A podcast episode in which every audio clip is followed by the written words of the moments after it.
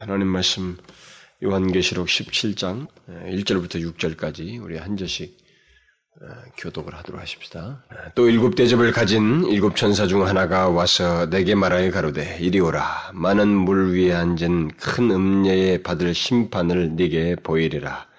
땅의 임금들도 그로 더불어 음행하였고 땅에 거하는 자들도 그 음행의 포도주에 취하였다 하고 곧 성령으로 나를 데리고 광야로 가니라. 내가 보니 여자가 붉은 빛 짐승을 탔는데 그 짐승의 몸에 첨람된 이름들이 가득하고 일곱 머리와 열 뿔이 있으며 그 여자는 자주빛과 붉은빛 옷을 입고 금과 보석과 진주로 꾸미고 손에 금잔을 가졌는데 가증한 물건과 그의 음행이 더러운 것들이 가득하더라. 그 이마에 이름이 기록되었으니 비밀이라.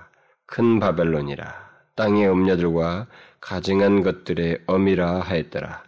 또 내가 봄에 이 여자가 성도들의 피와 예수의 증인들의 피에 취한지라 내가 그 여자를 보고 기이 여기고 크게 기이 여기니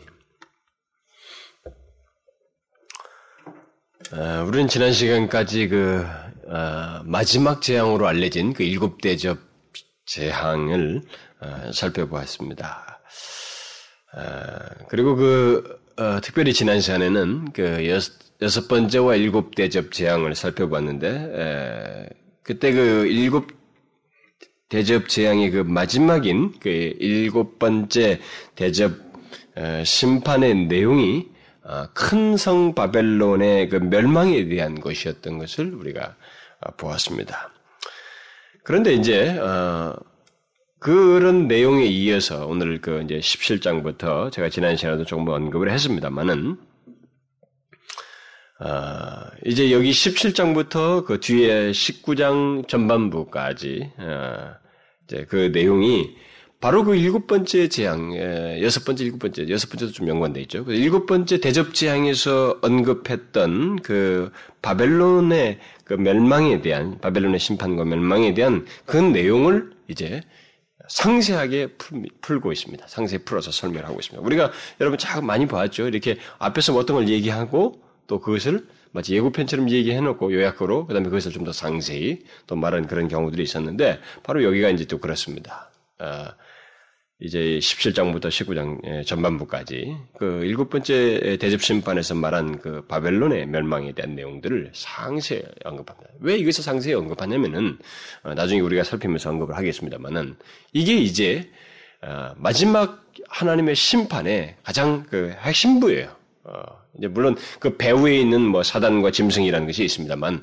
일단 그, 이 바벨론이 결국 모든 그 죄악의 그 선두주자에 나오거든요. 하나님을 대적하는 그 표면적인 실체이기 때문에 그것에 대한 이 심판 내용을 먼저 다루면서 그 내용을 가장 방대하게 다루고 있습니다.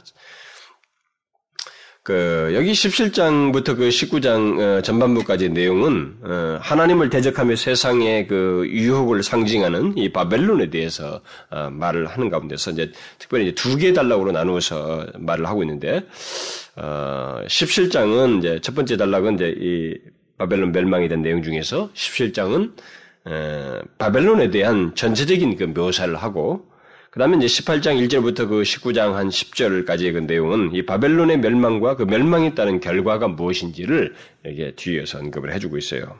그리고 나서 이제 이 바벨론의 멸망에 대한 내용을 말하고 나서 그 다음에 이제 어, 짐승과 그 어, 거짓 선지자와 그 사단이 포함되는 최후 심판이 뒤에서 이제 언급되고 있습니다. 그래서 결국은 이제부터 남은 것은 이 17장 이후부터 남은 것은 크게 두 가지 큰 주제입니다. 하나는 전능하신 하나님께서 악을 완전히 멸하신다고 하는 그, 그 내용이고, 그래서 악을 멸하시는 데 있어서 이 바벨론과 그다음에 나중에 그 어, 짐승과 거짓 선자와 사단이 다 멸망되어지는데 그 내용을 다루고 있고, 또 다른 하나는 그 내용 이후에 하나님과 그의 백성들에게 최후의 승리를 주게 되는. 그래서 결국은 어, 완성될 하나님 나라에 대한 그 영광스러운 마지막 그 계시록의 가장 그 아름다운 장면이 그것에 뒤이어서 네, 나오게 됩니다. 이제부터 그 두 가지 내용이 이제 극적으로 이제 상세하게 어, 나오게 됩니다. 자, 이제 그 중에서 이제 먼저 그 악을 멸하는 그 내용 중에서 어 이제 우리가 17 그 내용인 내용인 그어첫 번째 내용인 그 바벨론에 대한 멸망을 27장에서부터 어 이제 계속 보게 되는데 그중 첫 번째 내용이 그 어, 이제 바벨론 내용 중에서 이제 오늘 우리가 살펴볼 내용은 어, 그 가장 그 초기 초보적인 그런 기초적인 내용입니다. 이 멸망받을 이 바벨론의 그 가장 어, 정체가 무엇이고 왜 심판을 받아야 하는지 뭐 이런 정도의 내용을 이제 오늘 어, 본문에서 말하게 됩니다. 우리가 앞으로 이제 17장에서부터 17장, 18장, 19장 그 한 10절까지 이 내용을 장황하게 보겠습니다만 이 장황하게 보는 것에 대해서 우리가 좀 더 잘 볼 필요가 있어요. 어, 왜냐하면 이 바벨론의 멸망이 어, 우리가 정확하게 알아야 될 내용이에요. 왜냐하면 이게 가장 하나님을 대적하는 이 우리의 현실적인 실체거든요. 우리가 사는 현실적인 실체예요. 어, 이 세상에 지금까지. 어, 그렇기 때문에 이것을 알지 못하면 이 멸망하는 실체를 알지 못하면 우리가 어, 그러니까 이것을 말을 이 멸망하는 실체인 바벨론을 말해줌으로써 그 1세기에 있는 성도들을 바르게 눈을 분별케 해서 그 자기들이 사는 현재를 현실을 정확하게 보도록 하, 려고 했던 것이기 때문에 우리도 똑같은 맥락에서 그런 이해를 가져야 되는 겁니다. 그래서 이게 가장 내용이 많아요. 이 악의 실체에 멸망받아야 할 실체들을 말하는 중에서 이 바벨론의 내용이 가장 많습니다. 자, 그럼 먼저 오늘 본문 1절에서 이제 앞으로 전개될 그 바벨론의 멸망의 일곱 대접 어, 이 멸망이 그 앞에서 언급됐던 일곱 대접 심판과 아, 밀접하게 관련돼 있다고 어떤 논지를 오늘 본문 1절에서 이렇게 시사해 주고 있는데 제가 저도 얘기했잖아요. 이 바벨론 심판이 어, 일곱 대 일곱 번째 대접 심판과 밀접하게 연관돼 있다고 하는 것을 바로 오늘 본문 1절에서 말을 해주고 있어요. 뭘 통해서 알수 있습니까? 일곱 대접 심판에 참여했던 그 일곱 천사 중에 하나가 이 바벨론이 받을 심판을 보여주고 있습니다. 요한을 이끌고. 바로 이 장면이, 바로 이것이 바벨론이 받을 심판은 일곱 대접 심판 시리즈와 연속선상에 있다고 하는 것을 우리에게 시사해 주는 겁니다. 그래서 우리는 이것을 염두에 두고 이 바벨론에 받을 심판을 살펴보아야 됩니다. 우리가 일곱 대접 심판이 이게 마지막 재앙이라고 그랬잖아요. 바로 그것의 그 내용의 어, 상세한 내용으로서 지금 17자부터 전개되고 있는 거예요. 네, 그것을 어, 우리가 염두에 두고 봐야 됩니다.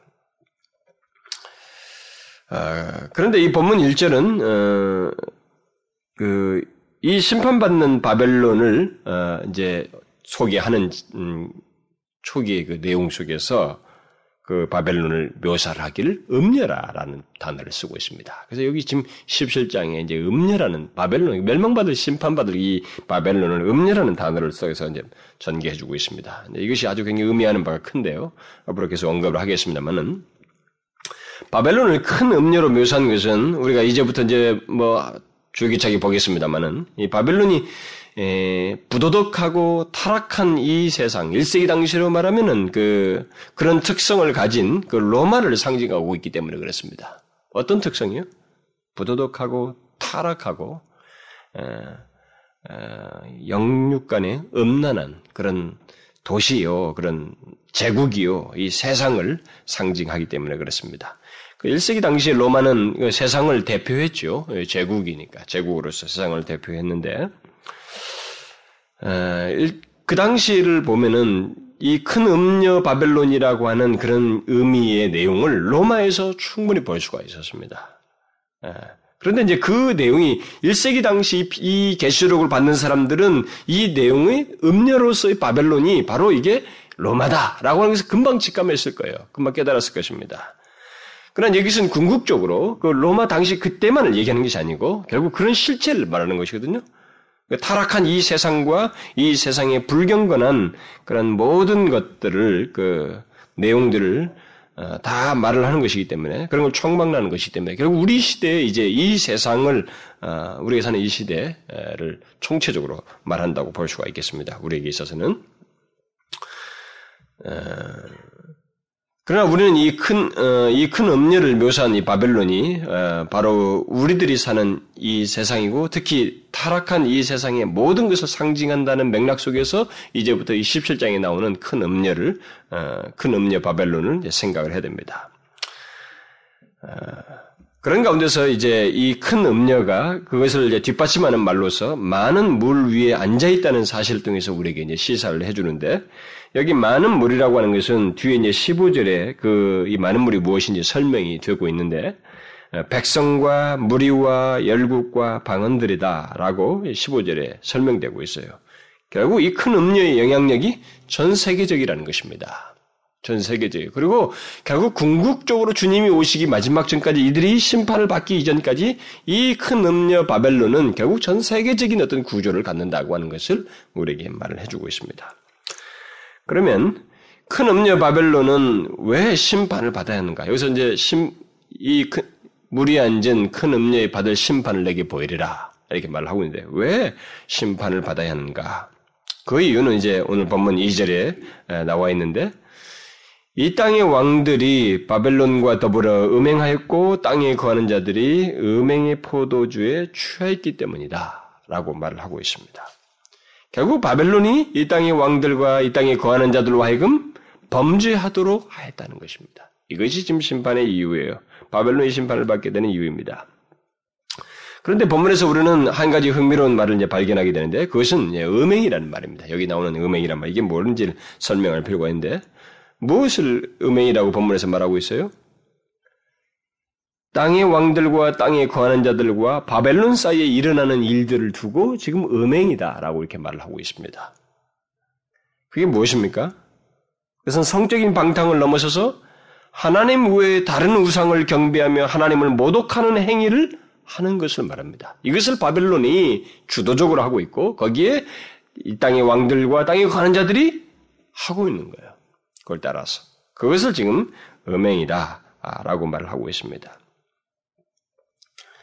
그러니까 하나님 대신 우상을 우상을 경배하며 하나님을 모독하는 행위에 이, 이 땅의 왕들과 모든 땅에 가는 자들이 동참한 것을 보고 바벨론과 음행했다 이렇게 말을 하고 있는 것입니다. 어, 그런 음행을 어, 결국은 이제 단순 참여가 아니고 여기서는 적극적으로 참여했다는 그런 논지에서 음행의 포도주에 취하였다 이렇게 말하고 있습니다. 예, 그래서 심판을 받게 되는 거예요. 그러니까 뭐 실수로 하는 게 아니라 적극적인 참여를 하고 있고 능동적인 참여를 하고 거기에 취해 있는 것입니다. 그러니까 하나님을 적대하는 그 구조와의 전형적인 그 모습을 온 세계의 구조가 이렇게 가지고 있는 거예요. 이, 바벨론이 그런 모습을 가지고 있는 것입니다. 근데 여기서 지금 음행에 빠진 이 대상을 선명하게 지금 말을 해주고 있죠. 그 땅의 임금들과 땅에 거하는 자들이다. 이렇게 말하고 있습니다. 이 같은 음행에는 하나님 백성들이 참여하고 있지는 않습니다. 여기 있죠? 하나님 백성이 아니에요. 대상이 분명합니다. 이 음에 빠져 있는 사람들이. 누구요? 땅의 임금들과 땅에 거하는 자들입니다. 우리는 구약에서 영적 가늠에 대한 내용을 많이 발견하게 됩니다. 영적 가늠이라는 단어를 쓰죠. 영적으로 가늠한 문제. 예, 그런 용어를 우리가 구약에서 많이 보게 되는데 그러나 그것과 여기서 말하는 음행은 다른 것입니다. 내용이 달라요. 구약에서 하나님은 그의 백성들을 그의 신부로 여기시고 자기에, 자기에 대해서 불신앙하는 것을 가늠이다 라고 말을 했습니다. 영적인 가늠으로 이렇게 말했죠. 그리고 거기서 한 걸음 더 나가서 불신앙과 함께 돈을 탐하는 것도 가늠이라는 그 표현을, 표현을 썼고 또 창기처럼 세상, 세상 권력을 맹목적으로 숭배하는 것을 숭배하면서 교만히 행하는 것도 하나님께 대한 사랑을 저버린 것으로 결국 간음으로 어, 말을 했습니다. 그러니까 구약 성경에서 하나님 이스라엘 백성들을 두고 간음했다고 말할 때 그것은 상당히 넓은 의미예요. 하나님과의 그 관계에 충실하지 않은 것. 네, 그런 맥락에서 간음을 얘기했습니다. 그러나 구약에서 보면은 어, 이방 나라들 있죠. 예를 들어서 뭐 두로나 니느웨나 이런 이방 나라들이 언급되는데 그들의 그들이 하나님을 거역한 거에 대해서 말을 할 때는 그들이 가늠하였다라는 말을 표현을 쓰지 않고 있습니다. 왜요? 그것은 그들이 하나님의 백성, 다시 말해서 하나님의 신부가 아니기 때문에 그래요. 그들이 하나님의 신부가 아니기 때문에 그들을 가늠했다는 표현을 쓰고 있지 않습니다. 결국 하나님의 신부가 아닌 자들의 하나님께 대한 그 불경건과 불신앙적인 그 행동들은 간음이 아니라 음행이라는 것입니다. 그 차이가 무엇인 줄 아시겠죠? 하나님께 대한 불신앙이 있기는 하지만 이스라엘 백성들은 마치 가늠한 여인과 같은 그런 모습이고 관계 불충실한 것이고 이방 나라와 그 어, 모든 여기 본문에 나오는 이 바벨론은 음녀예요. 다시 말하면 창녀인 것입니다. 창녀예요. 그러니까 전자는 관계에 불충실하지만 후자는 관계가 아예 없이 자신의 삶이 음녀예요, 그냥. 이 음행 자체가 자신의 삶이에요. 그래서 멸망받게 되는 거예요. 이 최후의 심판에 이들이 이제 심판받는 대상으로 왜 심판을 받는지를 정확하게 묘사를 해주고 있습니다. 그래서 요한은 본문에서 하나님의 백성에 대해서 말하는 것이 아닌 말하는 것이 아니고 하나님 대신 우상을 숭배하며 하나님을 모독하는 이 세상 권세, 다시 말하면 또 이 세상에 속한 자들에 대해서 말을 하고 있는 것입니다. 그래서 본문은 그들을 명확히 하기 위해서 땅의 왕, 땅의 임금들, 땅에 거하는 자들이다 이렇게 말하고 있습니다. 앞에서 몇 번 이런 것이 대조전 표현이 있었죠? 땅에 거하는 자들은 뭐예요? 하늘에 거하는 자들과 대조되는 겁니다. 하나님의 백성들은 하늘에 거하는 자들로 묘사를 했습니다. 결국 짐승과 사단에 속한 자들이라고. 그들이에요. 바로 그들이 바벨론과 함께 음행의 포도주에 취한 자들이다라고 말을 하고 있습니다. 얘들은 모두 바벨론과 함께 망하게 될 것입니다. 같이 망할 것으로 이제 언급을 하는 거죠. 그들을 취하게 만든 바벨론이든 바벨론에서 취한 땅의 왕들과 땅에 거하는 자들이든 그들은 모두 함께 망한다고 하는 사실을 심판받게 된다고 하는 사실을 본문에서 말해 줍니다. 우리가 이미 이런 내용을 14장에서 한번 언급이 됐어요. 14장에서 바벨론이 14장 8절에서 바벨론이 모든 나라를 그 음행으로 인하여 진노의 포도주를 먹임으로써 망하게 된다고 하는 사실이 이미 언급된 바 있습니다. 거기서는 바벨론이 음행의 포도주를 먹이는 거예요. 예, 그런 주체인 거죠. 그래서 바벨론이 멸망받게 된다고 말하고 있습니다. 그런데 오늘 본문은 여기 1절과 2절은 땅의 임금들과 땅에 거하는 자들이 능동적으로 음행의 포도주에 참여하고 있습니다. 거기에 그 포도주에 취하에 취해 취한 것을 말하고 있습니다. 따라서 심판은 음행의 포도주를 먹인 바벨론뿐만 아니라 그를 따라서 능동적으로 먹고 취한 자들에까지 있게 된다고 하는 사실을 말해주고 있습니다. 성경은요 굉장히 이런 부분에서 정확해요. 그러니까 인간은 자신이 지은 죄에 대해서 또, 또 자신이 받게 될 심판에 대해서 핑계댈 수가 없습니다. 자신이 그 바벨론과 음행한 것은 뭐, 뭐, 자기가 바벨론과 음행해놓고, 이게 바벨론 때문입니다. 이 세상 때문이에요. 어, 누구 때문입니다. 이게 통하지 않는다는 것입니다. 본문에서도 말하는 것이 이 멸망받을 자들은 어, 능동적으로 결국 음녀의 음행에 참여해요. 유혹이 있지만 그 유혹을 결정적으로 능동적으로 참여하는 자는 그 주체자들입니다. 멸망받을 이 사람들이에요. 우리는 이런 사실을 잘 생각해야 됩니다. 이 죄에 대해서 생각할 때 우리가 항상 이런 것을 놓치지 말아야 돼요. 성경은 항상 그런 식으로 우리에게 말씀을 해주고 있습니다. 이 세상이 나를 유혹했기 때문에 내가 죄를 지었습니다. 누구 때문에 이렇게 했습니다. 이게 하나님 앞에서는 통용되지 않습니다. 통용되지 않아요. 내 친구 때문에, 내 부모님 때문에, 아, 부모님을 생각해서 내가 어쩔 수 없었습니다. 음, 그래서 내가 이렇게 세상의 그 흐름에 동조해서 살게 되었습니다. 통하지 않습니다. 같이 멸망하는 거예요. 그런 정신을 유포한 바벨론과 함께 같이 망하는 것입니다.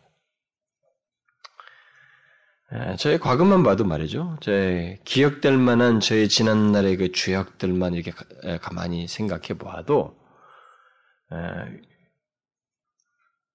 그 분명 그 환경과 친구로 유혹이 예, 환경으로부터 있게 되었고 친구로부터 있게 된 건 맞아요. 맞긴 맞는데 그 마음을 기울이고 따르기로 결정한 것은 역시 저입니다. 제가 했어요. 가만히 돌아보면 죄를 따른 자는 저입니다. 제가 결정적으로 따라갔어요. 그걸 내가 결정했습니다. 바로 그거예요, 여러분. 그 죄에 따라서 심판하시는 겁니다. 누구 핑계가 아니에요. 바벨론과 함께 그 바벨론과 음행한 모든 대상들이 예외 없이 심판받게 되는 것입니다. 그래서 핑계댈 수가 없어요. 누구든지 이게 참난 자들은 자신들이 능동적으로 죄를 지은 것이면 핑계댈 수가 없습니다. 그들은 예수 그리스도를 믿음으로써 자신들의 죄를 속함받지도 않았기 때문에 그야말로 가감없이 자신들의 죄에 대해서 심판을 받게 되는 것입니다. 이제부터 우리는 그 장면을 상세하게 보게 될 거예요. 그래서 본문은 바벨론과 함께 심판받게 될 땅의 임금들과 땅에 거하는 자들이 왜 심판을 받게 되는지 그 이유를 분명히 말해주고 있습니다. 하나님 대신 우상을 숭배하며 하나님을 회방하는 그 음행을 범하게 했고 또 거기를 따라서 범했기 때문이다. 바로 그거예요. 그러니까 죄는 예, 사함받지 않은 죄는 이 세상의 어떤 풍조든 간에 이 흐름에 따라서 이 세상 정신이죠. 거기를 따라서 지은 죄에 대해서는 아, 결론이 심판밖에 없다는 겁니다. 그러면 어떻게 해서 땅의 왕들과 땅에 거하는 자들이 예, 그렇게도 어, 꼼짝없이 말이죠. 능동적으로 이 큰 음녀 바벨론의 음행에 예, 참여하게 됐을까? 바벨론과 음행하게 되었을까? 어떻게 해서 그런 일이 있을 수 있을까? 아, 뭐 이게 결국 제가 아까 말했잖아요. 자기들이 참여하자 능동적으로. 근데 어떻게 해서 그렇게 될 수 있었을까? 그것은 바로 이 큰 음녀 바벨론이 가진 매력 때문입니다. 그것을 이제 오늘 3절 그 이하에서 잘 말을 해주고 있어요. 요한은 광야에 이끌려서 이 큰 음녀의 음녀의 그 모습을 정확하게 보게 됩니다. 그리고 이 음녀의 정체를 정확하게 보게 되죠. 요한은 그 음녀가 몸에 참남된 이름들이 가득하고 일곱 머리와 열 뿔이 있는 붉은빛 짐승을 타고 있는 것을 보았습니다. 그리고 저주빛과 붉은빛 옷을 입고 금과 보석과 진주로 꾸미고 가증한 물건과 아, 그의 음행이 더러운 것들이 속에 가득 찬 금잔을 손에 가지고 있는 것을 보았습니다. 이게 바로 음녀가 가진 독특한 매력이에요. 우선 우리가 이 음녀가 타고 있는 짐승은 누구, 에, 짐승이 누군지를 알겠죠? 이것은 우리가 이미 13장에 살펴보았던 바로 그 짐승입니다. 바로 그 짐승을 타고 이 음녀는 아주 화려한 모습을 취하고 있습니다. 어느 정도 화려한, 어느 정도 화려해요? 여기 음녀가 입고 있는 그 옷의 색깔이 자줏빛과 붉은빛을 가졌다고 했는데 이것은 이것을 표현한 이 자줏빛과 이 붉은빛을 채취한 그것이 굉장히 희귀한, 귀한 당대의 그것을 그런 용어 그, 그것을 지목해서 쓴 말입니다. 그러니까 이것은 굉장히 비싼 색깔이에요. 그때 당시에 굉장히 비싼 색깔이고 귀족들이나 그, 그런 색깔 있는 옷을 입을 수가 있었고 그리고 이, 이 이런 옷은 광채를 동시에 띠고 있었다고 그래요. 그래서 굉장히 화려한 옷입니다. 그러니까 굉장히 매혹적인 외형을 일단 가지고 있어요. 이 음녀가. 그런데 그녀는 거기다가 금과 보석과 진주로 꾸미고 있다고 말하고 있습니다. 그러니까 더 어, 잡아끄는 사람들을 잡아 눈을 잡아끄는 마음을 뺏는 그런 요, 음, 것들을 치장을 하고 있습니다. 어, 그런 거 볼 때 이 음녀의 차림새는 굉장히 화려하고 부유하다고 하는 것을 어, 보게 되죠. 게다가 이, 이 음녀는 금잔을 가지고 있습니다. 그건 뭐예요? 어, 사람들을 잡아끄는 어떤 그 이게 뭡니까? 이게 술잔이죠 결국은. 어, 그들과 같이 마음을 이렇게 잡아끄는 어, 실질적인 요소인 그런 금잔, 술잔을 가지고 있습니다. 그야말로 사람들을 잡아끄는 모든 매력을 다 가지고 있다고 하는 것을 이런 정도의 외형을 통해서 묘사를 해주고 있습니다. 그러니까 사람의 마음을 잡아끄는 화려한 옷차림? 우리가 말이죠. 다 아주 그, 그런 옷차림을 아주 정말 화려한 옷차림 보면 눈이 가죠. 우리가 지나가다가도. 그런 옷차림을 하고 있고, 그 다음에 모두가 숭앙하는 숭앙하면서 바라는 부로 치장하고 있습니다. 부요함으로. 예? 온통 그런 것으로 치장하고 있죠. 그리고는 사람을 기분 좋게 하는 금술잔을 가지고 있습니다.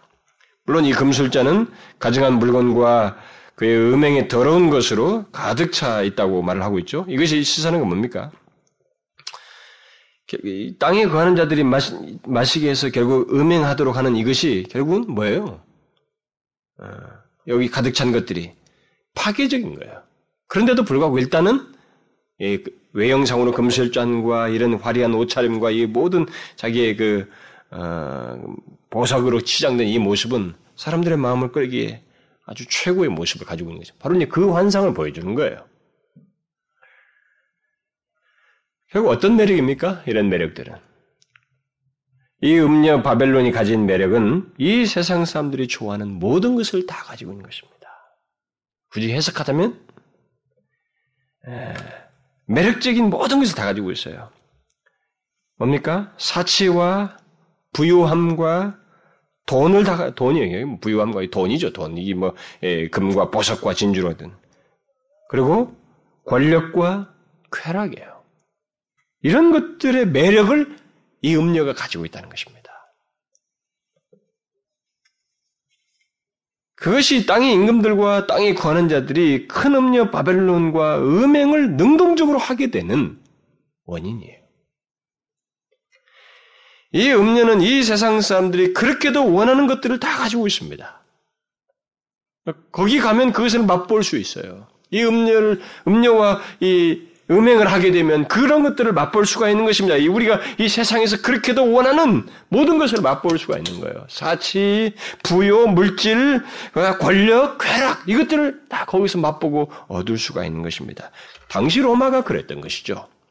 그 당시 로마 그래서 당시 1세기로 볼 때 로마는 음녀였던 것입니다. 로마는 그야말로 부요와 권력과 쾌락이 판을 치고 있어요. 그것이 넘쳐나는 제국이었죠.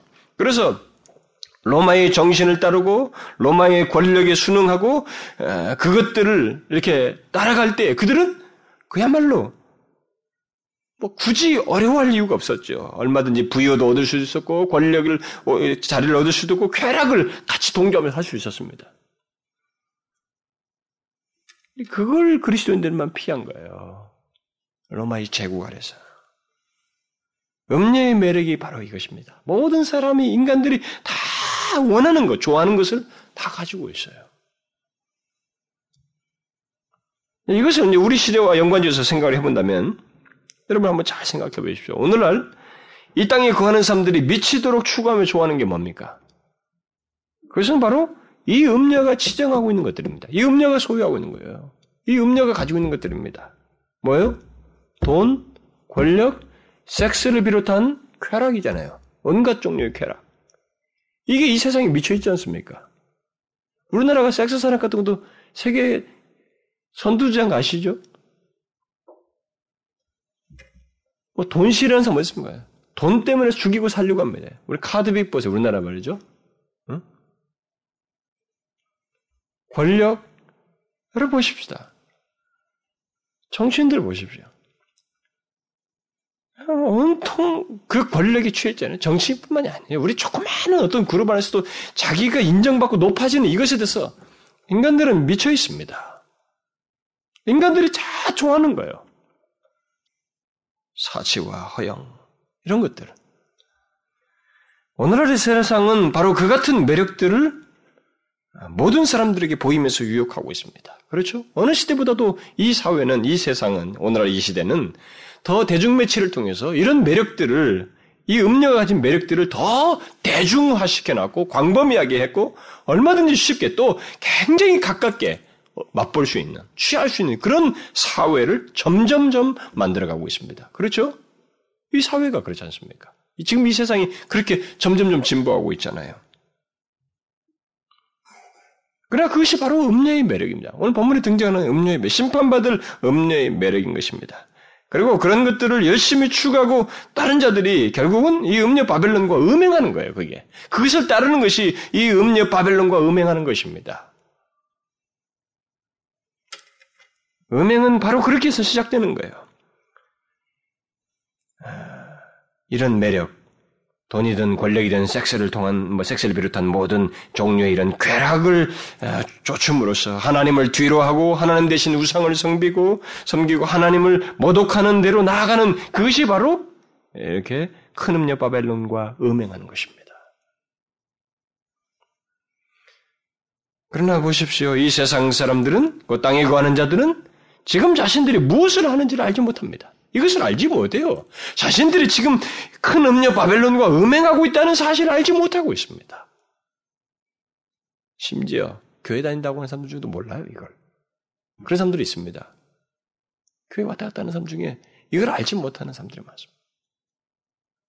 교회 다니면서도 뭔가 세상적인 허영과 막 그런 것들에 대한 그리움을 가지고 그것을 막 쫓아가는 버리지 못하고 막 제가 가끔 어느 집회 같은 데 가서 만나는 사람 중에 재미난 사람들이 있습니다. 그 사람은 어떤 사람인 줄 아십니까?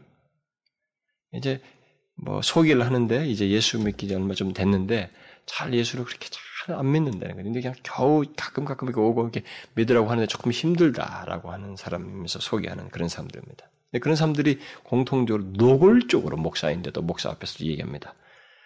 하, 정말 포기하기 힘들다고. 예수를 믿으면 포기할 게 너무 많은데 그것이 너무 힘, 그것이 하기 싫어서 사실 자기가 예수를 참 못 믿겠다고. 그걸 노골적으로 말합니다. 그게 음녀의 매력입니다, 여러분. 이게 힘들어요, 여러분. 말로 할 수 없을 정도 힘듭니다. 세상 사람들은 그것을 모릅니다. 자기들이 지금 무엇을 하고 있는지를 알지 못해. 음행을 하고 있는 것입니다.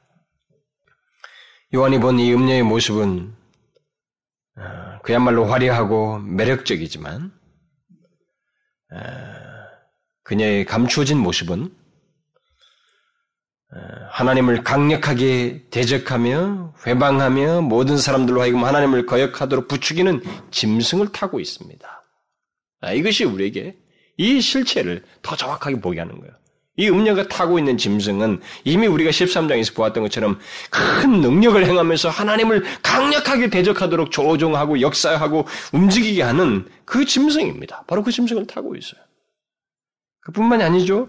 그녀가 마시려고, 마시게 하려고 하는 잔은 가증한 물건과 그의 음행이 더러운 것으로 가득 차 있습니다. 결국 이 음녀의 매력 뒤에 숨어 있는 것은 뭐예요? 그것은 사람을 취하게 하여서 뭐 그녀의 뜻대로 따르기도록 하는 것이고 결국은 하나님을 대적하고 우상 숭배하는 길로 가게 함으로써 심판과 멸망에 이르도록 하는 것입니다. 그게 음녀의 매력 뒤에 숨겨져 있는 거예요. 사람들은 자신들이 지금 이 바벨론, 음녀 바벨론과 음행을 하고 있지만 이것이 가져다 주는 결과, 그것이 좋아서 막 쫓아가고 있지만 이것이 주는 결과가 무엇인지 알지 못합니다. 꼼짝없이 그 음녀의 정신에 빠져가지고 마치 술에 취하듯이 음녀의 그 술잔에 취하듯이 독한 술잔이죠. 정말 가증한 물건과 음행에 더러운 이 멸망케 하는 거기에 취해가지고 쾌락을 자기 나름대로는 쾌락을 추구하는 거예요. 막 빠져들어가가지고 쾌락을 쫓고 정말 음, 권력을 쫓고 말이죠. 돈을 쫓아서 막 뭐, 그것만 얻기 위해서 온 일평생을 투자하지만, 그게 바로 음녀의 술잔에 취한 거예요. 그녀의 뜻대로 따라가고 있는 것입니다. 그래서 심판과 멸망으로 나아가고 있는 거예요. 그런데도 이 세상은 곧 이 땅의 임금들과 땅에 거는 자들은 이 음녀의 정체는 두째치고 이 음녀의 사악한 동기를 알지 못하고 그녀가 가지고 있는 그 매력에만 아, 다시 말하면 고통과 권력과 이 쾌락에만 그냥 빠져들어가고 있는 것이 이 세상입니다. 그렇죠? 지난 세기도 그렇고 인간들이 다 그렇게 다 죽잖아요. 뭐 합니까, 여러분? 늙어 죽을 때까지 인간들이 추구하는 게 뭡니까? 그거 아니에요, 여러분. 돈 많이 벌려고. 돈 벌기 위해서 몸부림치고. 네? 또 뭡니까? 뭔가를 확 성취하고 이루려고 권력을 갖고 쟁취하려고. 또 뭡니까? 그다없이 쾌락이에요. 쾌락. 아, 모든 종류의 쾌락을 얻기 위해서 온 인생의 방향을 틀고 내려치닫고 있습니다. 뭐, 뭐 호주라든가 미국이라든가 좀 더 선진한 앞선 나라들의 쾌락은 우리하고 좀 다른 뭐 요트를 타고 비행기를 즐기고 뭘 하고 뭐 이게 좀 더 수은차가 있을지 모르지만 똑같아요, 여러분. 방식이 다를지 모르지만 쾌락을 거는 오늘 우리나라는 막 컴퓨터로 쾌락을 지킨다고 봅시다. 이런 양태들만 다르지 똑같아요. 거기에 빠져들어가고 있습니다. 오직 음녀의 매력에만 사람들이 관심을 갖고 있다는 것입니다. 그럼 오늘 본문 5절을 보십시오. 이 음녀의 정체가 분명히 밝혀지고 있습니다. 뭐예요?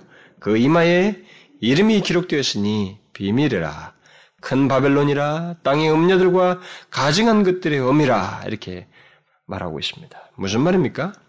그녀의 이름이 비밀이라는 것은 그녀의 실체가 모두에게 명백하게 공개적으로 알려지지 않았다는 것입니다. 결국 요한에게 공개되고 있죠. 우리 그리스도인들이 공개되고 있는 것입니다. 우리들에게 공개되고 있어요. 그리스도인들만 알고 있는 거예요, 사실. 진정한 그리스도인들이죠. 정말 하나님의 참된 백성들만 이, 이 사실을 아는 것입니다. 우리들은 이 음료의 실체라는 거죠. 세상을 알잖아요. 예수 그리스도의 십자가를 통해서 이 세상의 실체가 뭔지를 알잖아요. 바벨론의 정체가 뭔지를 알지 않습니까? 음료의 정체가 뭔지를 알잖아요. 그래서 내가 에, 바울은 우리가 이 세상에 대해서 죽은 자로 말을 하잖아요. 그리스도인들만 그것을 압니다. 그 다음 그녀의 이름을 큰 바벨론이라고 하는 것은 모든 인류를 유혹하는 큰 성이라는 것입니다. 모든 인류를 유혹하는 큰 성이라는 것입니다. 그 음녀가. 마지막으로 그녀의 이름이 땅의 음녀들과 가증한 것들의 엄이라고 하는 것은 음녀의 정체가 이 음녀의 정체가 악을 발생시키고 세상을 부패시키고 퇴락시, 어, 타락시키는 자라고 하는 것을 어, 말을 해주고 있습니다. 우리는 음녀의 이 같은 정체를 알고 있습니다만, 우리들은 알고 있습니다만, 이 세상은 바로 이 같은 음녀의 정체를 땅에 가는 자들은 이 사실을 알지 못하고 음행하고 있습니다. 지금. 오직 그녀의 매력에만 빠져서 따라가고 있습니다. 그들은 그녀가 주는 음행의 포도주를 마시며 취하고 있습니다. 돈과 권력과 쾌락에 빠져서 우상을 섬기며 하나님을 모독하고 하나님을 거역하는 일을 하면서 살아가고 있습니다. 음녀는 그렇게 자신의 영향력을 전 세계에 미치고 있습니다. 당시 로마 제국으로 말하자면 로마 제국 전체에 그렇게 미쳤죠. 로마 제국 전체에 미쳤잖아요. 미쳤잖아요. 가지고 꼼짝 없었잖아요. 제국 안에서. 그리스도인들만 그걸 막 거역했죠. 뭐 어느 제국이 그걸 뭐 어느 이방 종교, 뭐 다른 종교들 가지고 있는 그 거저 거역 안 했습니다. 다 그 안에 들어왔다. 그런데 우리가 오늘 본문에서 발견하는 이 음녀의 더 사악한 모습은 그녀의 금잔을 마시기를 거부한 사람들, 다시 말해서 성도들을 극심하게 핍박한다는 사실입니다. 바로 이것을 요한이 환상 중에 보았습니다. 또 내가 봄에 이 여자가 성도들의 피와 예수의 증인들의 피에 취한지라. 심판받을 이 음녀는 한두 명의 성도들을 죽이는 것이 아니라 피에 취할 정도로 수많은 성도들의 피를 흘리게 한다고 하는 사실을 흘리게 하고 있다고 하는 것을 말해주고 있습니다. 여기서 성도들의 피와 예수의 증인들의 피에 대해서 이 두 개가 뭐 다른가 뭐 이런 견해도 있고 있는데 한 주석가는 이렇게 말하고 있습니다. 만일 성도의 피와 예수의 증인, 곧 순교자의 피를 구별하는 것이 타당하다면 전자는 다시 말해 성도의 피는 예수를 위해 살고 그를 증거하면서 당하는 환란의 고난을 의미하고 후자는 곧 예수의 증인의 피는 예수님을 위해서 순교를 당하고 죽음의 고난을 의미 죽음의 고난을 의미한다. 앞에는 아, 보편적으로 예수를 위해서 살 때 우리가 당하는 환란의 고난을 말한다고 한다면 뒤에는 순교, 예수를 위해서 순교를 당하는 죽음의 고난을 의미한다. 뭐 이렇게 해석을 했어요. 얼마든지 설득력이 있다고 봅니다. 우리가 잘 알다시피 본문에 여기서 나오는 증인이라는 말은 여러분도 알다시피 순교자는 말과 동의자, 동의어잖아요? 어, 영어에서 증인이라는 말은 어, 순교자와 동의어입니다. 그것은 어, 옛날 증인들은 사실상 순교자였다는 의미에서 동의어가 된 거죠. 마처해가지고.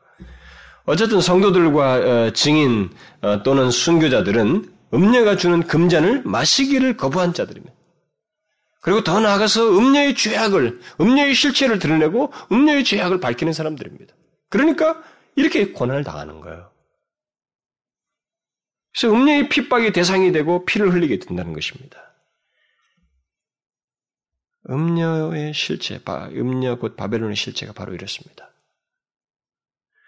예, 여기서 우리는 우리 그리스도인들은 여기서 두 가지 사실을 깨닫게 되는 것입니다. 오늘 본문에서 하나는 음녀의 실체를 통해서 우리 두 가지 사실 하나는 어, 음녀가 땅의 임금들과 땅에 거하는 자들에게 음행의 잔을 능동적으로 마시게 하는 그 매력이 사실상 그, 그가 가진 그 매력을 따라가는 것이 결국 그 매력이 죽음의 매력이라고 하는 것입니다. 우리는 그것을 알게 된다는 거죠. 이 세상은 그걸 몰라요. 자기가 죽음의 매력을 쫓아가고 있는지를 알지 못하고 따라가고 있습니다. 그게 죽음의 매력이라는 것이고 또 다른 하나는 그녀가 마시게 하는 음행의 잔을 거부하고 그녀의 죄악을 폭로하는 우리 그리스도인들에게는 그녀로부터 핍박이 있다는 것입니다. 핍박을 받는다는 거예요. 그것은 예나 지금이나 똑같습니다. 그런 의미에서 본문 6절은 이 여자가 어, 성도들의 그 피와 예수의 증인들의 피에 취한지라 이 본문의 6절에 나오는 어, 취하다는 이 말이 현재 시제를 쓰고 있거든요. 오늘 본문에서. 그 말은 지금도 이 음녀가 주는 음행의 잔을 거부하고 그녀의 죄를 폭로하는 그리스도인들에게는 핍박이 있으며 그것이 계속된다고 하는 사실을 우리에게 시사해 주는 것입니다. 그러니까 누구든지 이 음녀의 음녀가 주는 음행의 잔을 거부하는 사람들은 그리고 그 음녀의 실체를 알고 그것을 폭로하는 그래서 거역하는 그들에게 있어서는 어느 시대를 막론하고 그 그리스도인들이죠. 바로 그 그리스도인들은 핍박을 받게 된다는 것입니다. 사실 그 대상은 피, 그리스도인밖에 없어요. 그리스도인밖에 없습니다. 핍박을 받게 된다는 것입니다. 요한은 바로 그런 음녀를 보고 기이 여기고 크게 기이 여겼다고 말하고 있습니다. 왜요? 그것은 그가 기댔던 것과 그가 본 것 사이에 큰 차이가 있었기 때문입니다. 우리가 1절에서 보았다시피 천사가 큰 음녀 곧 바벨론에 받을 심판을 보여주겠다고 해서 이끌어 왔습니다. 예, 근데 그 정작 그 이끌림 받아서 본 것은 그녀의 화려함과 굉장한 파괴력이에요. 이 음녀에. 결국 요한은 큰 음녀 바벨론, 그 당시로 말하면 로마 제국의 진정한 모습을 결국 이 환상을 통해서 본 겁니다. 멸망을 보여주겠다고 하면서 보여준 그 내용 속에서 이 음녀의 실체를 통해서 로마 제국의 진정한 모습을 본 거예요, 사실상. 그러면서 그걸 보고 경악한 것입니다. 여러분, 이건 우리도 마찬가지예요. 우리들이요, 이 음녀의 진정한 모습을 우리들의 현실 속에서 현실감 있게 보지 못하기 때문에 우리가 경악하지 않는 것이지, 그리고 세상과의 적당하게 살면서 이렇게 막 융화되는 거지, 이, 이 사도 요한이 놀란 것처럼 그 실체를 아주 현실감 있게 말이죠. 이 계시를 따라서 현실감이 정확하게 본다, 보게, 보고 확인하게 될 때는 우리도 경악하지 않을 수가 없는 것입니다. 그래서 여러분 우리가 성경도 보면 많은 믿음의 사람들이 그런 것으로 인해서 소름 끼쳐야 하잖아요. 여러분도 그런 경험하지 않습니까?